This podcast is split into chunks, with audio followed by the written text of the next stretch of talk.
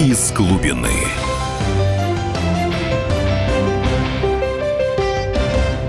Здравствуйте, с вами я, Егор Холмогоров, на волнах радио «Комсомольская правда». Мы традиционно э, в этой программе обсуждаем как бы какие-то самые острые, самые болезненные, самые волнующие всех темы недели. Вряд ли, конечно, вас всерьез волнует тема ареста театрального режиссера а, Кирилла Серебренникова, но тем не менее, поскольку все ее более-менее активно и шумно обсуждают, но мы ее тоже с вами обсудим. Хотя на самом деле, если вы слушаете нашу программу регулярно, то вы знаете, что в, еще в мае месяце мы с Дмитрием Стешиным, в общем-то, во всех подробностях оговори, обговорили этот вопрос. Ну, Стешин сейчас а не в Москве, он плывет по Волге, он доплыл уже на по последним данным до Макаревского Желтоводского монастыря, точнее, а, это уже Нижегородская область, точнее, я думаю, он уже уплыл уже еще дальше. Я думаю, он уже сейчас где-то под Казанью. Надеюсь, вы а, на сайте «Комсомольской правды» или непосредственно в газете следите за его замечательным совершенно плаванием, потому что это будет, наверное, первый в истории случай, когда на моторной лодке проплыли от истоков Волги до ее устья. Вот, замечательный совершенно такой поход Дмитрия Стешина и «Комсомольской правды». Вот, а, а мы, как бы, люди грешные, неводоплавающие, соответственно, вынуждены обсуждать в очередной раз в студии как бы скандал между нашим государством и нашим креативным классом.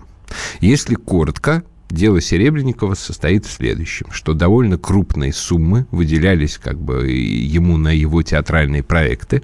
Вот, театральные проекты, ну, на мой взгляд, по большей части достаточно гнусные, потому что там театр Серебренникова это такой очень специфический театр с какими-то бесконечными голыми актерами, голыми задницами, засовыванием мужского носа в зад э, мужчине же и все в том же духе. И поскольку все это еще изрядно с таким, э, как сказать, э, не только гомосексуальным, но еще русофобским душком, то, в общем, это все было отвратительно со всех точек зрения. А с учетом того, что под Серебренникова еще и зачистили специально театр имени Гоголя, который превратился в Гоголь-центр – то все это выглядело особенно гнусно, что в то время как а, огромному количеству действительно достойных, талантливых там режиссеров, актеров, театров и так далее не дают от государства ни копейки, здесь, в общем-то, на это голозадие выдаются огромные совершенно суммы, которые еще к тому же, как утверждает Следственный комитет, были украдены. Украдены они или нет, это, конечно, интересный вопрос, потому что схема там вот примерно такая, что государство выделяет тому или иному как бы творческому, в кавычках, центру некий грант, и этот грант, он может, фактически может быть снят со счетов государственного казначейства только по факту исполнения работ – то есть, если ты ставишь спектакль, то ты должен сначала этот спектакль на какие-то свои и так далее деньги поставить, там заплатить артистам, э, нарисовать декорации, там расставить везде, где надо, там стулья от Икея и все в том же духе, а потом уже, когда ты поставил этот спектакль, и когда он фактически был, государство тебе оплачивает все твои расходы. Поскольку в общем и целом, как бы театр Серебренникова был театром, ну, достаточно как бы обеспеченным, у него водились спонсоры, по крайней мере, до тех пор, пока у нас не случился всеобщий экономический кризис, то, соответственно, э, он мог себе позволить такой вариант, но как мы, а, как обнаружил Следственный комитет, как бы как он, по крайней мере, утверждает, как он, по крайней мере, считает, а ситуация такая, что все эти э, работы, которые якобы выполнил Серебренников, он, они бы бессовестно были с огромными приписками. Ну вот просто брали там и приписывали, скажем, на канцелярии, на костюмах, на там мебели, на еде и так далее, там какие-нибудь зубные щетки за полторы тысячи рублей – какой-то я в, в списке какого-то непонятного реквизита об, обнаружил крест за пять с половиной тысяч. Вот.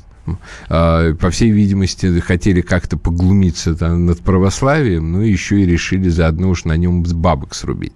Ну и во всяком случае, во всяком случае, как бы так утверждает Следственный комитет, а, значительная часть вот этих приписок, они просто пошли на личное обогащение э, режиссера и окружающих его лиц. Вот это, конечно, тоже надо бы доказать, точно так же, как, впрочем, и Серебренникову надо доказать обратное, что как бы я ничего на личное обогащение не потратил.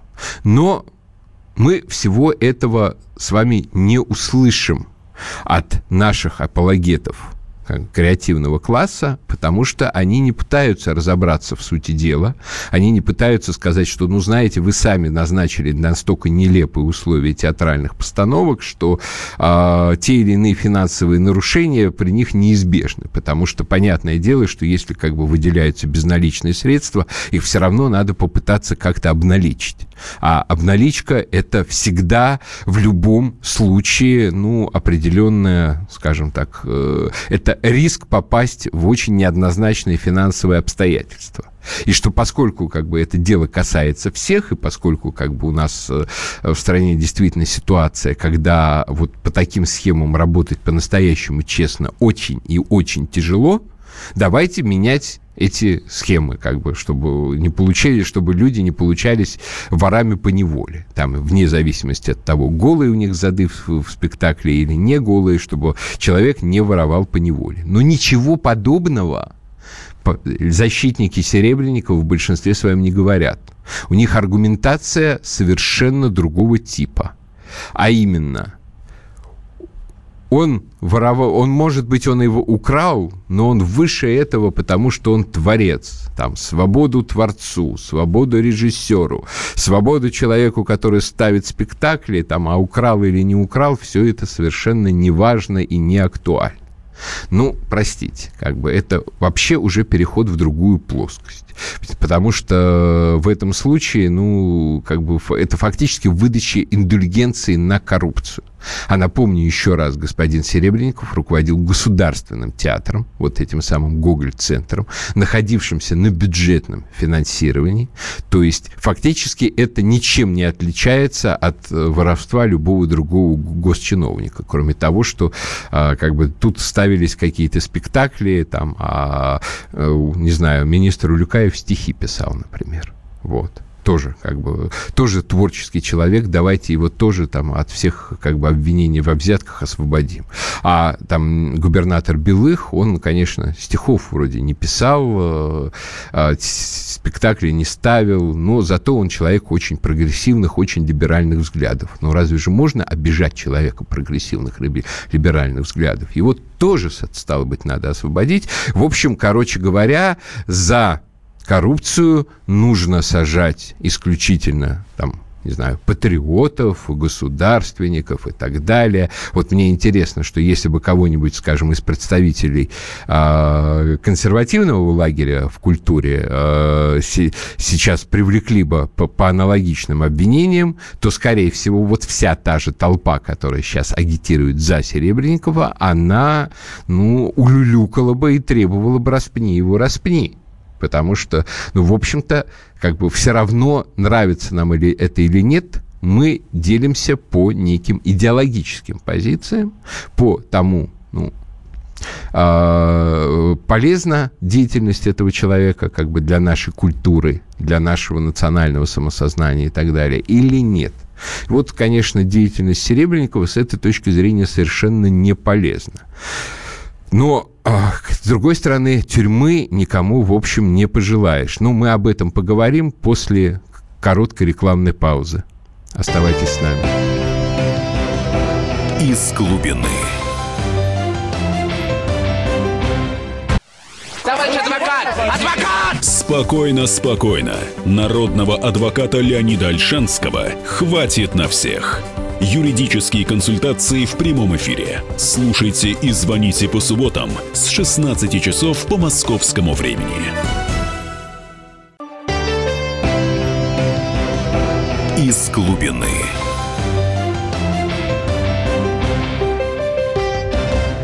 Здравствуйте, дорогие радиослушатели. Еще раз всем, кто к нам присоединился. Я Егор Холмогоров, полит, политолог, а, обозреватель телеканала «Царьград» и постоянный колумнист «Комсомольской правды».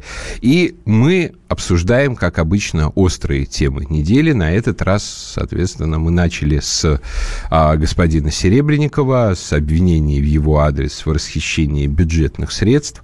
Есть, правда, конечно, теория, что поскольку Серебренников руководит Гоголь-центром, то вся эта акция, это была такая грандиозная, новаторская, авангардная, как вот э, он любит, это постановка мертвых душ. Потому что, ну вы же помните сюжет мертвых душ? Как бы Чичиков ездит, искупает мертвые души крепостных крестьян. Зачем он это делает? Он это делает за тем, что в опекунском совете, как бы таком как бы органе, который помогал э, обедневшим помещикам, за каждого крестьянина выдают по 200 рублей. То есть он хотел накупить довольно большой массив этих мертвых душ, а потом просто выдать их за живых и, соответственно, обналичить довольно весомую сумму. То есть фактически вся история Чичикова – это история обналички. Вся история Серебренникова – это тоже история обналички. Значит, это что? Значит, господин Серебренников просто исполнил роль Чичикова в своем же собственном грандиозном спектакле, в своей же собственной грандиозной постановке. А, и как бы как выразился а, Гоголь о своем произведении, что я хотел показать то зло, которое грядущие поколения будут принимать за добро. Видите, какое у нас, как бы, как у нас ускорилось время, что не только будущее, но и нынешнее наше уже поколение, как бы креативного класса, уже принимает действия господина Серебренникова за добро. При этом, еще раз подчеркну, я совершенно не сторонник, например, того, чтобы он сел как бы в тюрьму, в лагерь, куда-то еще и так далее. Почему? Потому что, ну, объективно говоря, наша э, система исполнения наказания, она такая, что никому, кроме насильника и убийцы, в общем-то, российской тюрьмы не пожелаешь. То есть, э, когда туда сажают по каким-то другим, в общем, статьям, то меня всегда внутренне пробирает мороз по коже. Мне кажется, что ни, ни, никто ни, ни за какие другие преступления, кроме вот таких вот самых тяжких, никто всего этого не заслужил. Но есть проблема. Проблема состоит в том, что в СИЗО уже сидят трое подельников, э, господина Серебренникова, в результате, э, в частности, бухгалтер женщина. Нина Масляева ее, кажется, зовут. А, и э, они сидят в том числе и благодаря его показаниям. Ну, после того, как, соответственно, эти показания были даны, они, в свою очередь, дали на него показания, и, соответственно, господин Серебренников тоже был задержан. Но, но, при этом, заметим, что все-таки ни в какую в тюрьму, ни в какое СИЗО он не отправился. То есть все-таки наши, даже как бы наши суд и следствие признали, что бывают люди второго сорта, всякие бухгалтера, которые сидят в тюрьме, и Бывают люди первого сорта, э, режиссеры, как бы творческие, креативные личности, которые все-таки сидят под домашним арестом. А какой отсюда сделает вывод как бы юноша, обдумывающий житье, что вот не становись там ни бухгалтером, ни директором, ни кем еще вообще, ни кем, э, кого зачислят во второй сорт, сразу как бы иди в режиссеры, сразу как бы ставя побольше голых задниц на единицу театральной площади, и в этом случае ты будешь ни в каком случае неприкосновенен. И, в общем, как бы эта мысль, она довольно последовательно проповедуется, она как бы очень упорная. У, у того же самого Серебренникова, у него есть фильм, кстати, в чем-то неплохой фильм, то есть многие его видели, а те, кто не видели, даже, может быть, стоит посмотреть. Называется «Изображая жертву». Про молодого человека, который работает в следственных органах, а, и на, как это называется, а, э, наследственных экспериментах под видео изображает жертву тех или иных преступников.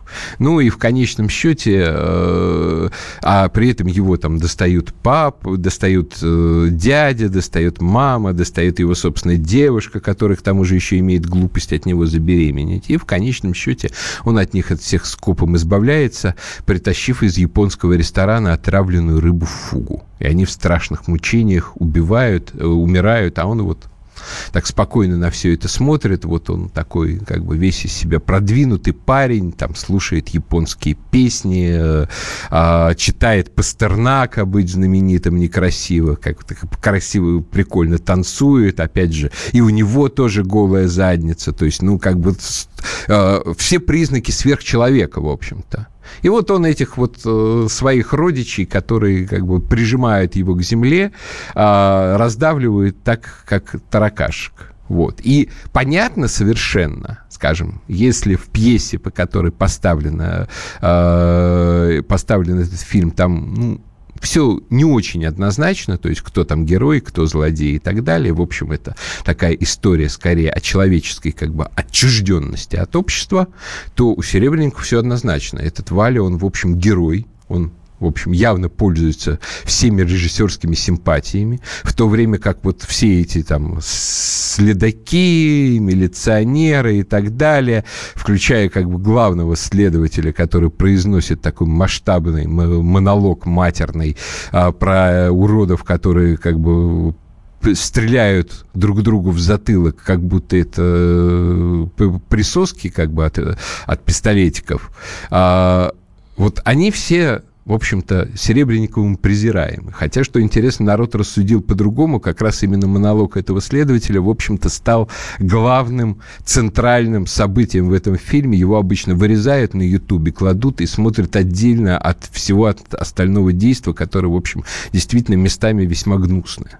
И вот, понимаете, когда я после вот этого, вспоминая этот фильм, читаю потом, ну, не знаю, например, у Олега Кашина рассуждение о том, что вот э, Серебренников – это в любом случае представитель жизни, вот этот человек с творческим началом, а вот все эти вот следователи, милиционеры и так далее, вот они вот это какие-то вот нелюди, которые работают исключительно над тем, чтобы сажать людей, видимо, подразумевается, что ни в чем не повинных. То есть, понимаете, а эти люди, между прочим, защищают наш общественный порядок. Я, в общем, в каком-то количестве их знаю.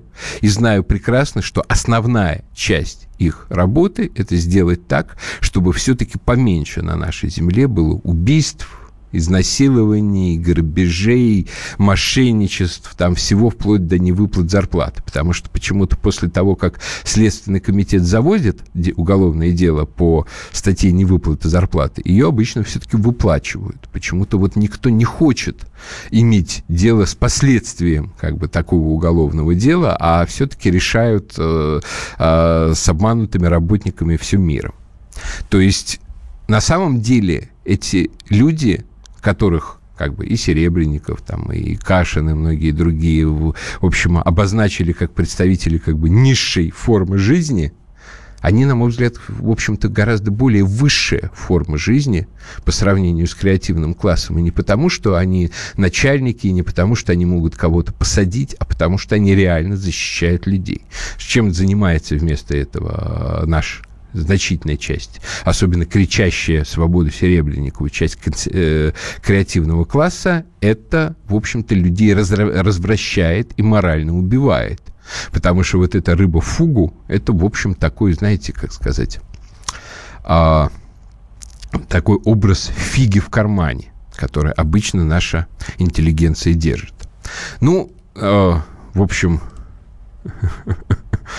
Кто поручится за Серебренникова при обвинительном приговоре, должны выплатить бабки или сесть на зону вместе с ним, сообщают нам наши читатели. Вот как бы другой полагает, что дадут условный э, срок после годовой домашней отсидки. Ну, скорее всего, так и будет. То есть я не думаю, что там будет что-то более тяжелое, но еще раз подчеркну, я, в общем, никому, даже, в общем, э, плохому и неправильному человеку не пожелаю, не пожелаю чего-то большего, но проблема в другом.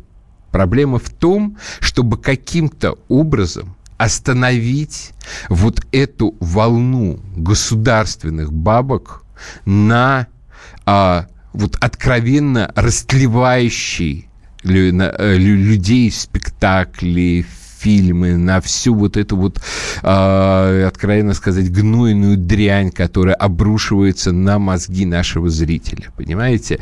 А в то же, даже вот что называется Запад, та же самая растленная гейло, гейропа, как про нее говорят, и то там периодически появляются как бы потрясающие совершенно фильмы. Вот посмотрите сейчас, например, фильм «Тюльпанная лихорадка» такой совершенно западный мейнстрим, только что вышедший на наши экраны, фильм с безупречной христианской моралью. Фильм, как бы, что называется, проникнутый таким абсолютно здоровыми чувствами, здоровыми идеями. Там главное досмотреть до конца всю интригу. То есть, понимаете, у нас, я, к сожалению, пока вот фильма такого класса представить себе просто не могу. Чем именно по идеям, а не по как, э, исполнению. Ну, оставайтесь с нами из глубины. Каждый вторник с 10 утра по московскому времени в программе «Главное вовремя» садово-огородные советы в прямом эфире – про все, что э, зеленое, скажем так. Хочу, чтобы радиослушатели задавали свои вопросы. Большой эксперт. Самая удачная находка для всех работников мотыги и лопаты. Тетя Таня Кудряшова. И дети меня зовут мать всего зеленого. Вот такая петрушка на радио «Комсомольская правда». Слушайте и звоните по вторникам с 10 утра по московскому времени. из глубины.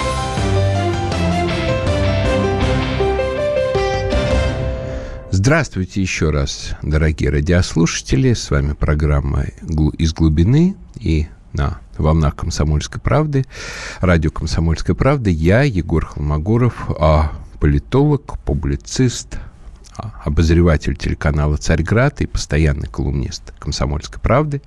И вот мы с вами обсуждаем какие-то самые острые темы недели. Про господина Серебренникова мы уже поговорили, вот про тот гной, который льется от нашего креативного класса, тоже поговорили. Ну, некоторые мне, конечно, пишут, тут вот у нас есть постоянный такой а, постоянная местная Новодворская, Николай, а вам не, проходил, не проходило в голову, может, это именно от вас льется в головы тот самый поганый гной? А ну, как сказать, а от меня, конечно, что-то льется, вот благодаря тому, что от меня льется, например, Крым теперь наш. Вот, как бы, ну вот, если вы считаете, что Крым это гной, то да, значит, значит льется. Если будет еще литься, еще что-нибудь будет наше. Вот еще у одного Алекс Бора, а, тоже немножко истерика. А мало того, что вы смешной, но и невежественный клоун, и лживый к тому же. А, кстати, почему вы вместе с Поклонской 9 мая картинку с Николашкой не таскали? А почему, собственно, вы думаете, что не таскал? Хотя вообще а, Поклонская приносила тогда этот, э, эту икону, которую вы назвали картинкой, а, на как бы в память о том, что император Николай II был участником Первой мировой войны. У меня, собственно, прадедушка был участником Первой мировой войны, я его фото вполне себе могу притащить. Ну, давайте немножко сменим тему и поговорим о вечном. Ну, то есть, я надеюсь, все-таки не совсем вечном, об Украине и ее независимости.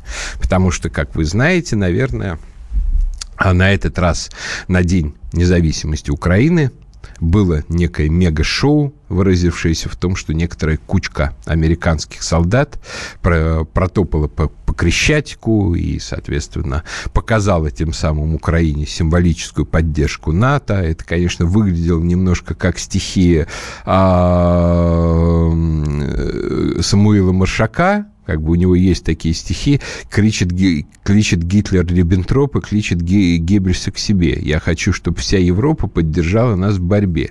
И дальше там была такая фраза «Швед из города Берлина, три бельгийца с половиной». Вот здесь вот у Украины было четыре эстонца. Возможно, впрочем, они шли еще на предыдущий парад, но просто вот э, только добрались. Далеко ли тотально. Вот. И, соответственно, э, как бы у нас разделилась публика. Одна считает, одна половина считает, что вот как бы это вообще какой-то смешной позор и стыдоба. Другие говорят, что ничего, ничего смешного вообще появление натовских солдат на Крещатике в такой ситуации, пусть даже в символическом количестве, это, в общем, некий позор, наш национальный позор, русский национальный позор, потому что вообще-то Киев – это мать городов русских, и независимо от того, что считает на эту тему Украина, это все равно органическая часть русской земли, так же, как и Чернигов, так же, как и Харьков, так же, как Одесса и многие другие э, земли, которые а, были от России отторгнуты в 1991 году благодаря так называемой незалежности Украины. Вот. И, соответственно, тот факт, что, скажем, мы не проявили достаточно мужества, и как раз вот именно с воплями, а вот начнется Третья мировая война, а вот тут же вмешается НАТО, поэтому давайте ничего не делать, поэтому давайте сидеть и смотреть, как тот же э, самый Донецк добивает, но, слава богу, хотя бы добить Донецк не дали. Вот. И что мы видим теперь? Теперь мы видим, в общем, натовцев на Крещатике, то есть ровно то, чем нас пугали в случае, если мы вмешаемся. Ну и, как говорится, а в чем тогда была разница? Вот. А, и понятное дело, что если американцы хотят сказать нам этим жестом, что, а вот знаете, не лезьте, это вот Украина под нашим покровительством, это теперь наша, и э, ни о каком воссоединении ее с Россией думать вообще забудьте. А ну, на это придется сказать только одно, что вот да, конечно, вышла промашка. В 2014 году вполне возможно было вернуть, по крайней мере, все населенные русскими области, обла, областями области Украины, и после этого э, спокойно, в общем, с американцами помириться. Потому что на самом деле после драки они бы кулаками махать не стали. Теперь дотянули до того, что американцы туда как бы пытаются каким-то символическим образом залезть. Хотя, конечно, оружие, по крайней мере, Трамп ей давать не, хо- не хочет, но а, мы уже убедились за эти полгода, что Трамп оказался очень слабым президентом, просто в том смысле, что он не может добиться исполнения собственных решений и не может проводить собственную позицию. Вот. Его фактически Америка превратилась в парламентскую республику, очень серьезно ограничив его полномочия и как бы и затравив его темой э, и его мнимого сотрудничества с русскими хакерами, дипломатами и так далее. Но, но, как бы, соответственно, линия как бы некая центровая линия американской политики, это да, продолжать вот поддерживать Украину в ее а, войне против Донбасса, в ее истерической враждебности против России и, соответственно, подчеркивать с такими символическими жестами, как участие министра обороны США в параде на Крещатике, что вот как бы это, э, э, это наша добыча. Ну, конечно, э, Джеймса Мэттиса, американского министра обороны, человека по прозвищу а, Мэтт Док, бешеный пес. А, откровенно говоря, жалко было, когда он стоял на этом Крещатике рядом с алкоголиком и дегенератом Юрием Луценко. Кто он сейчас? По-моему, сейчас Луценко глава то ли прокуратуры, но раньше он был э, главой МВД при оранжевом правительстве.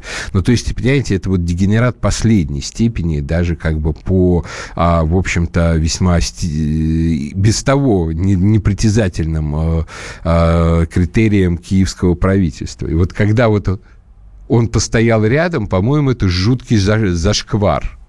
Вот это, по-моему, зашквар до последней степени, и Мэтиса, откровенно говоря, в этом смысле жалко. Но э, при всем при этом, при всей позорности этого зрелища, надо осознавать, что если Америка говорит, что мы как бы от России будем отстаивать Украину любой ценой, то это значит только одно. Это значит, что ну, это любую цену ей придется заплатить. В конечном счете, если как бы предыдущий опыт, что называется, бандеровского режима на Украине э, под э, э, покровительством э, Адольфа не особо удался, и в конечном счете закончилось это все э, русскими войсками в Берлине, то, ну, кто сказал в этом смысле, что Капитолий, он, конечно, подальше, чем Рейхстаг, и немножко повыше, но он ничем не прочнее. С учетом того, той смуты, того безумия, которое мы наблюдаем сейчас в США, с вот этими постоянными сносами памятников конфедератов, с откровенными уже проявлениями просто черного расизма, с откровенными и проявлениями, э, ну, мягко скажем, либерального террора по отношению к, ко всем, как бы, там, белым, консервативным инакомыслящим. По всей видимости, а Америку ждут очень сложные времена потому что надо понимать, что вот некий компромисс, который до этого был в США именно на тему гражданской войны, что с одной стороны как бы юг признает, что да, север победил, рабы освобождены, как бы целостность США сохранена. С другой стороны, как бы север признает, что да, вот южане, они достойно храбро сражались, у них была своя правда, что вот они хотели э, свободы для своих штатов, а надо понимать, что южане сражались не за рабство как таковое, они сражались за идею, за принцип, чтобы сами штаты определяли ту или иную политику. Захотим отменить – отменим, не захотим отменять – не будем. Но во всяком случае эм,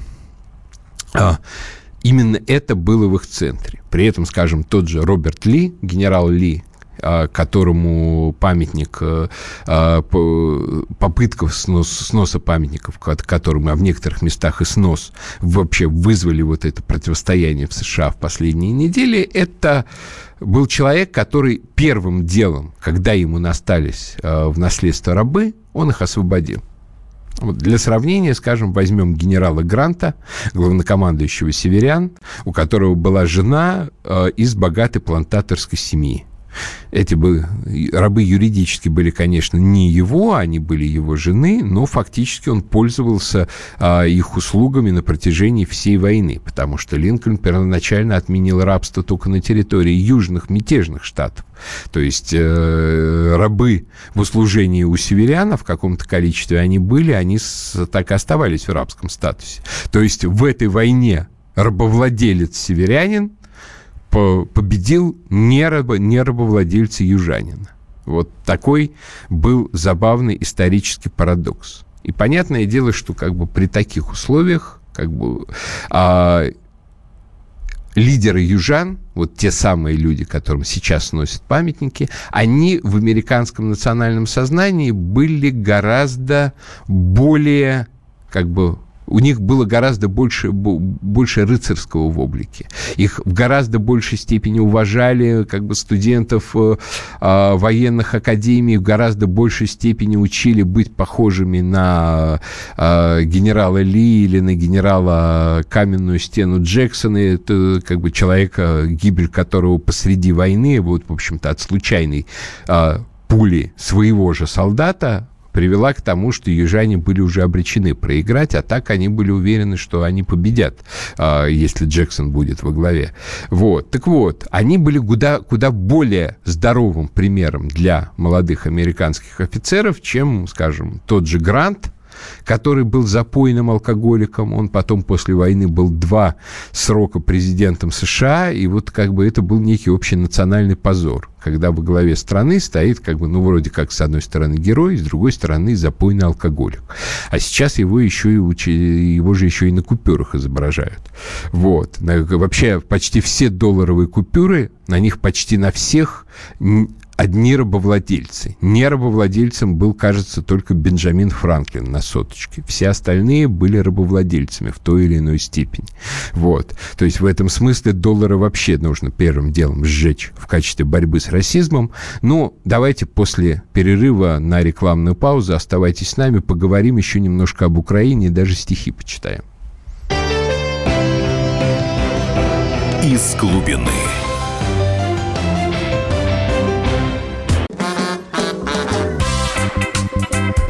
И в России. Мысли нет и денег нет.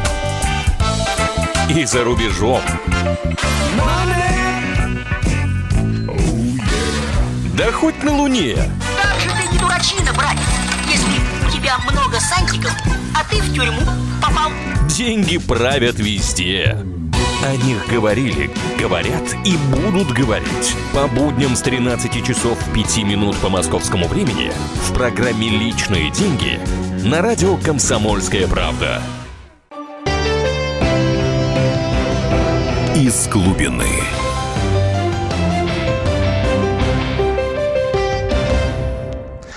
Здравствуйте еще раз, дорогие радиослушатели. Вот у нас осталась на сегодня последняя часть нашей программы «Из глубины». Мы продолжаем говорить а, про Украину. Вот мне тут как бы возмущенно пишут, что там, типа, воспитанному человеку удобно употреблять слова «гной», «бабло» и так далее. Про, простите, пожалуйста, я не воспитанный человек, я русское националистическое быдло, вы меня ни с кем, вы меня с воспитанными, с креативными и так далее не путайте, пожалуйста.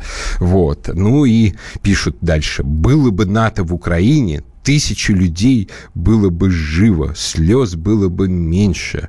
Ну, во-первых, не в Украине, а на Украине. А во-вторых, это неправда, потому что в случае, если бы НАТО было бы на Украине, то в случае любого серьезного конфликта России с НАТО, который был бы в этой ситуации неизбежен, так как НАТО создавало бы непосредственную угрозу Москве и вообще как бы жизненным центром России, России в нынешних ее границах, первым делом требовался бы ядерный удар по территории как бы натовских военных баз, которые бы располагались где-нибудь там под Харьковом, под Киевом и, и так далее.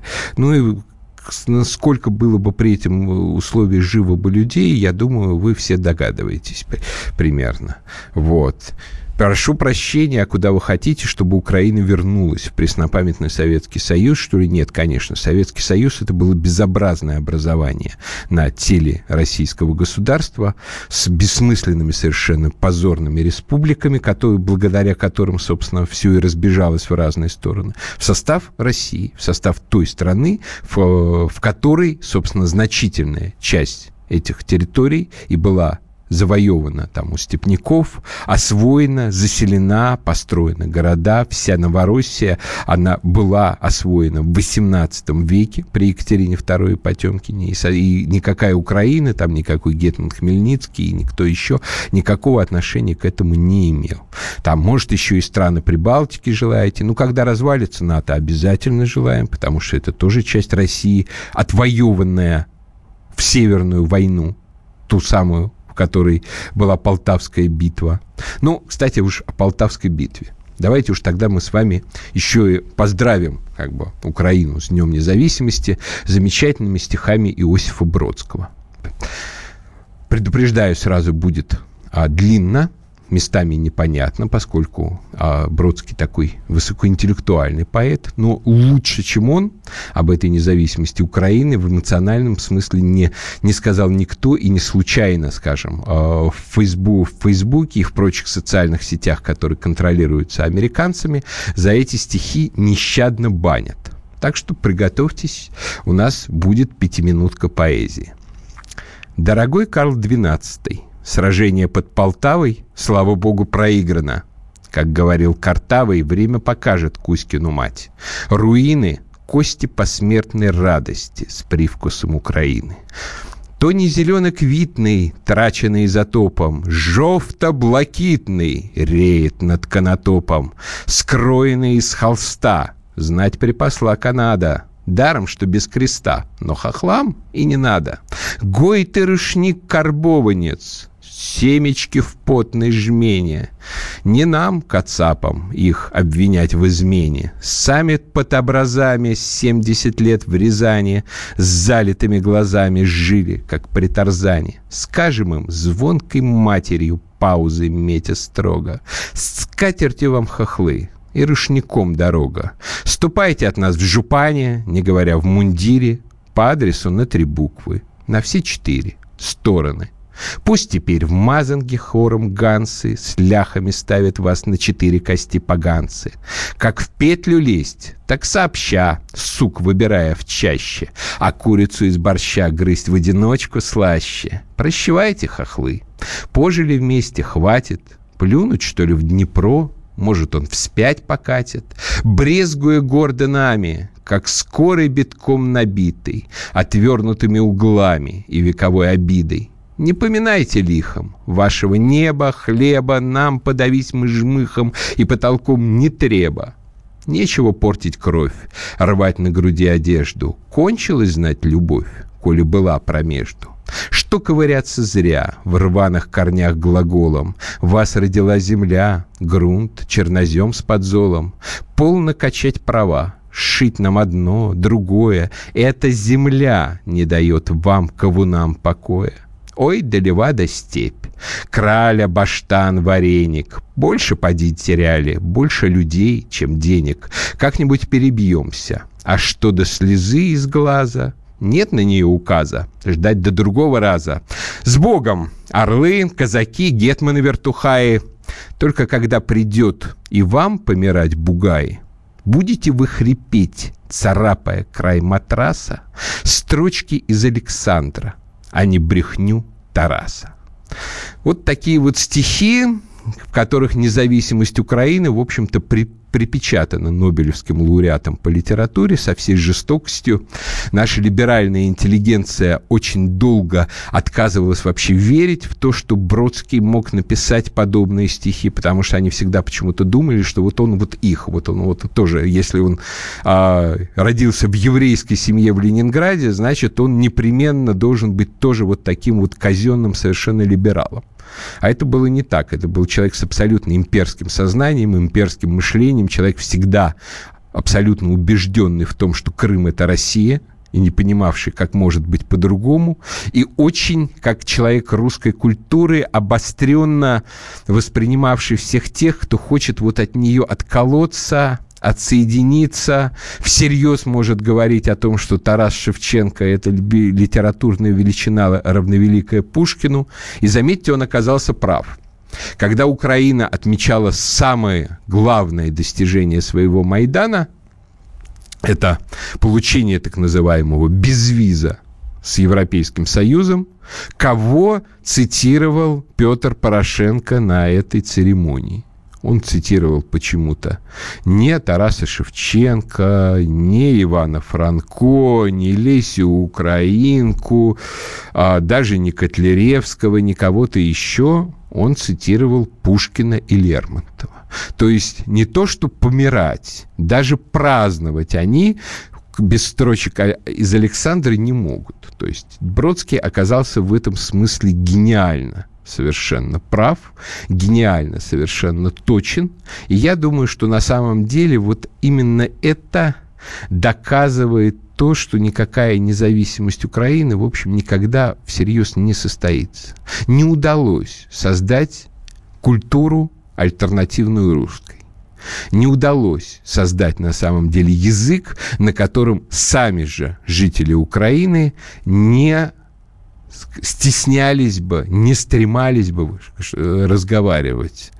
А не удалось создать вот другой образ нации, кроме как образ Украины, не России.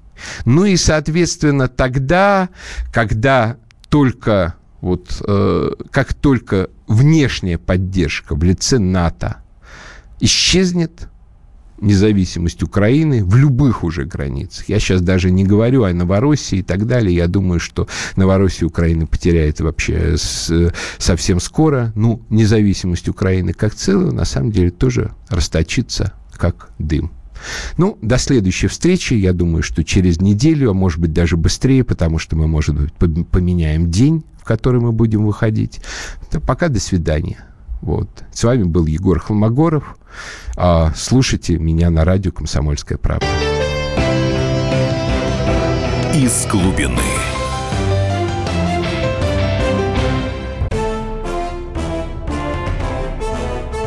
Товарищи солдаты и офицеры российской армии. Полковник Баронец разрешает обратиться. Звоните и задавайте накопившиеся вопросы. Угроза НАТО, жилье для военнослужащих и перевооружение России.